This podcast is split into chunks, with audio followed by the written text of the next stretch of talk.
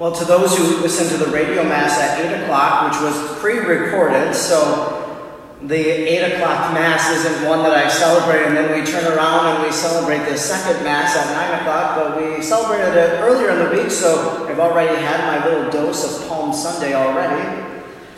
But uh, I, I, wanted to make some cookies later this afternoon, and I was out of cinnamon to continue to roll these dough balls in. And uh, so I, I, went to the store and I had texted someone at the store, told them to turn on 104.1 and they would be able to hear Mass. And, and uh, so they did. And of course, you know, I walk in the store and everybody is just in shock and awe. How can you be here when you're saying Mass on the radio right now? The spoiler alert, the reason I tell this story is that the homily you heard on 104.1 is probably the very same homily you are going to hear right now. Maybe a few little additions. Because, of course, I experience this a lot um, during the weekend when I read the gospel four different times. Of course, these days I'm reading them once over the course of the weekend, but each time, those reading the scriptures for those four times, it always um, it, it's always something at a different mass might strike me that maybe I didn't encounter previously, and, and that was the case today. That, uh, and that was, that was the case today as I was reading it because I, I encountered a phrase that Jesus says that um, this night all of you will have your faith in me shaken. And so probably incorporate that uh, into my homily today. So a little, maybe a little, sorry for this diversion. Also a little distracted. There's some activity in the entryway uh, of church, so we're just trying to figure that out too. So um, we've come to Palm Sunday, haven't we? And we enter into this solemn time in which we begin the celebration of Jesus' entry into Jerusalem, where ultimately he will die on the cross on Calvary. And that's what we just heard in our gospel. In that very first gospel today that we would have heard had we done the other form of the Mass, uh, the, there's three different forms of Palm Sunday. We did the simple form with no gospel or procession with branches or blessing of the palms because that's what the Holy Father has asked us to celebrate as Form 3. But in that first form, we would have heard the account of Jesus' entry. Hosanna to the Son of David, they said. Hosanna to the Son of David. They laid these palm branches in front of Jesus. They greeted him as a king, and he comes into Jerusalem to be the King of kings and Lord of lords and to be our Savior. And they already acknowledged that. Hosanna to the Son of David. The people who heard him over the three years of public ministry as he enters into Jerusalem to be handed over, betrayed by Judas and his friends, to be denied by Peter as we heard in the gospel. But before that all happens, Hosanna to the Son of David. What does that word Hosanna mean? It's a word that we sing every single Sunday at Mass. Holy, holy, holy, Lord God of hosts, heaven and earth are full of your glory. Hosanna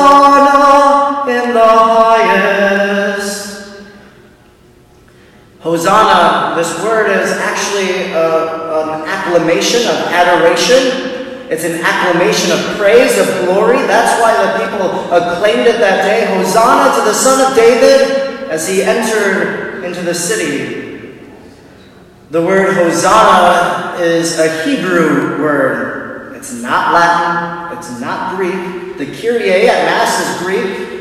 Sanctus, Sanctus, Gloria in excelsis Deo, that's Latin. Hosanna is a Hebrew word. And the word Hosanna means save, rescue, savior. Isn't it appropriate, isn't it fitting that they acclaim Jesus, Hosanna to the Son of David, Hosanna in the highest, Hosanna, save, rescue. I know that there was a, a film, maybe uh, one of those, you know, a Facebook video that an organization might put out that calls this week of Holy Week Jesus' rescue mission. And that rescue mission began at the Annunciation. It became visible at Christmas Day, that rescue mission that Jesus comes to be our Savior. But now, this rescue mission of the Lord Jesus continues and will climax on this Friday, this Good Friday. And isn't it interesting that we heard in our gospel today that they sealed the tomb? They knew that Jesus would rise from the dead because he said it. That they heard those words and they thought, well, maybe someone will steal his body. But as they seal that tomb and put that guard there, Jesus says, I have power over this. And so the story doesn't end, we know, on Good Friday, but continues to Easter Sunday. Hosanna to the Son of David, save us, rescue us. Isn't that a fitting prayer for us right now? That as we find ourselves quarantined at our homes in isolation, separated from family and friends, worried about our life, worried about the virus, that as we exclaim on this Palm Sunday, Hosanna to the Son of David, save us, Son of David, rescue us, come to our aid. That's our prayer on this Palm Sunday. What's another word that means the very same thing as Hosanna, save, rescue, Savior? St. Paul wrote about that word. Because of this, God greatly exalted him and bestowed on him the name which is above every name that at the name of Jesus every knee should bend of those in heaven and on earth and under the earth, and every tongue confess that Jesus Christ is Lord to the glory of God the Father.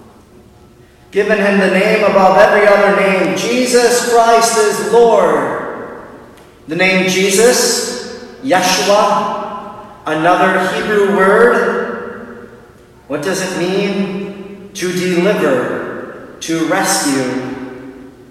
And so, as we call upon the name of Jesus today in our prayer, as we say, Hosanna to the Son of David, who is Jesus Christ Himself, we exclaim, Save us, Jesus, deliver us, rescue us. When we say these words, or better yet, not say them, when we pray them today, Hosanna in the highest. When we call upon the name of Jesus today in our prayer, may we truly mean what we pray. That during this dark time, on Good Friday when Jesus was crucified, darkness covered the land, the gospel said. Jesus said, Your faith may be shaken to the apostles. But if we hold on to the belief of what these words mean today, our faith will not be shaken. There will be light in darkness.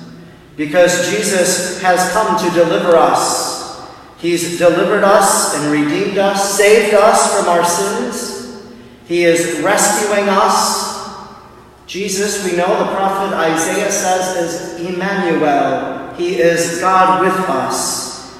God is with us now and in this Holy Week, as He is with us, He reminds us of who He is that He is our deliverer, our rescuer, our Savior. And now we acclaim that and ask Him to do just that during this time of pandemic.